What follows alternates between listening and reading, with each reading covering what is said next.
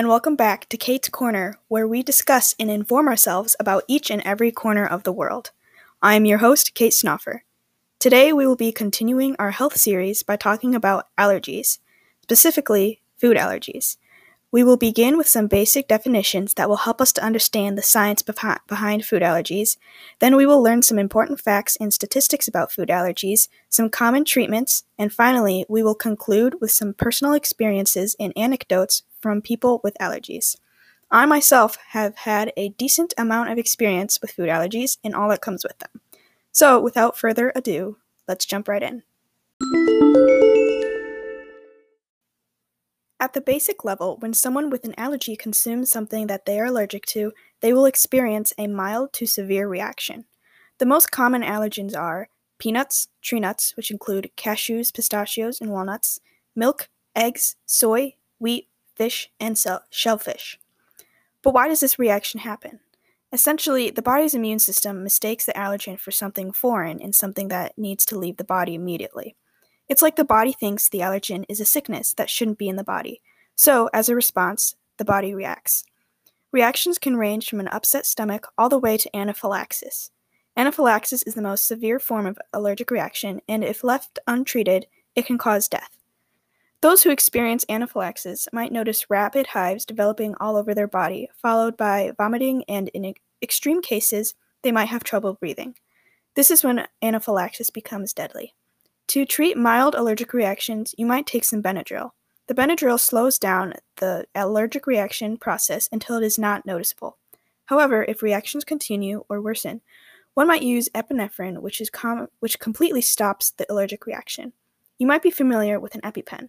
It is injected through a needle, typically into the side of your leg. Those with allergies must con- maintain a regular lifestyle while avoiding the foods they cannot eat. It's all about balance and awareness.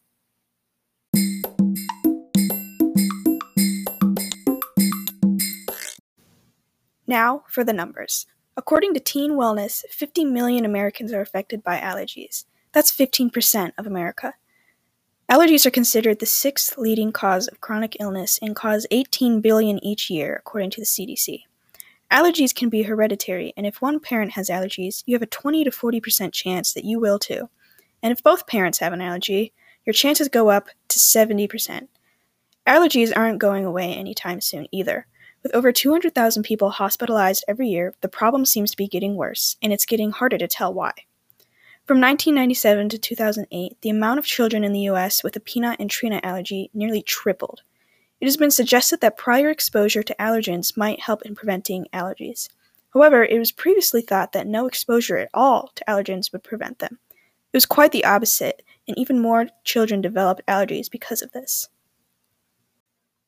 So, what can be done? Right now, allergies are still a relatively new concept. Scientists aren't exactly sure why allergies are only popping up now.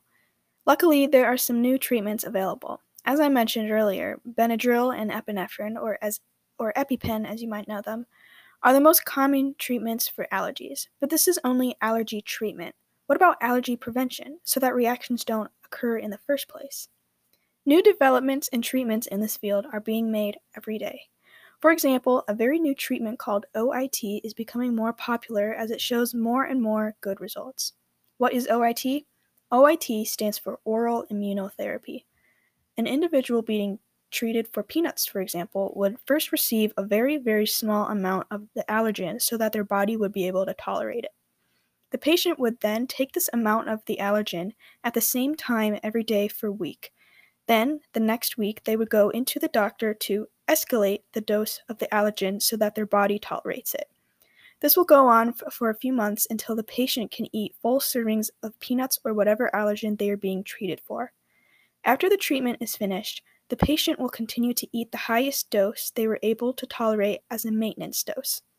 The purpose of oral immunotherapy is for the patient to be able to tolerate any accidental exposures to an allergen without having to be rushed to the hospital.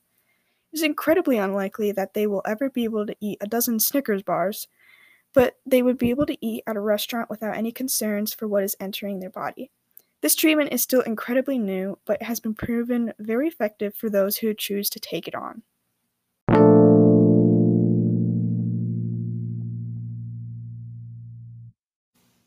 and now I can tell you about my personal experience with the allergies I have had. And essentially, I've had allergies pretty much my entire life, and we discovered it when my mom gave me a bite of peanut butter sandwich and my mouth broke out in a rash. And I was too young to be tested at the time, but once I was able to be tested, I was diagnosed with a peanut and tree nut allergy. And I would say my most memorable reaction was at a wedding a few years ago when I accidentally ate some pistachios that were in a meal that was served. And I immediately reacted. My tongue was terribly itchy, and I could feel my throat begin to close. And I had to take just a ton of Benadryl, which makes you really drowsy. So I was very out of it while everyone was dancing and having a good time.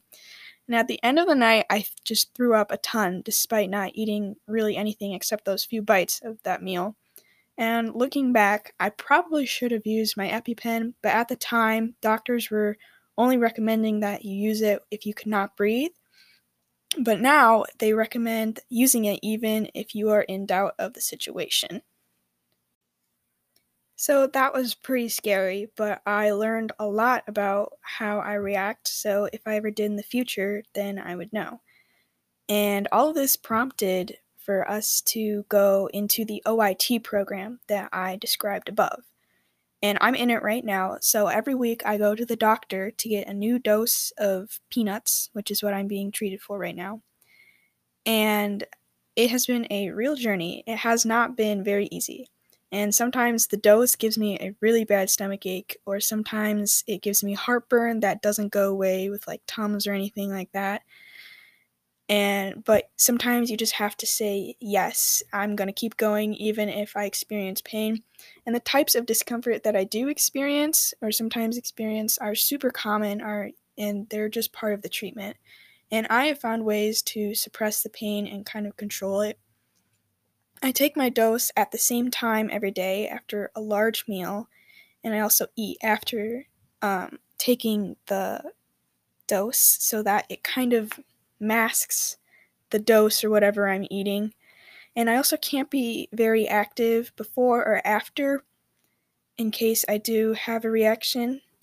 And but I know it's going to be worth it when I can eat at a restaurant without worrying or I can eat at a buffet and the funny thing is, I actually hate the taste of peanuts. I think it's absolutely disgusting. But like I said, I know it's going to be worth it. And I also plan on doing OIT for both pistachios and cashews in the future so that I am protected against everything that I'm allergic to.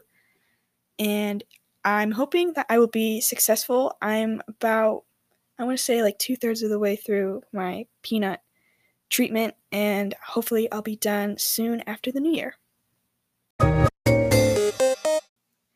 Well, that wraps it up for this episode of Kate's Corner. I hope you learned something new today about food allergies and how they affect people. Thank you for tuning in this week and make sure to come back next week where we discuss about the reality of nutrients and your body. See you next time.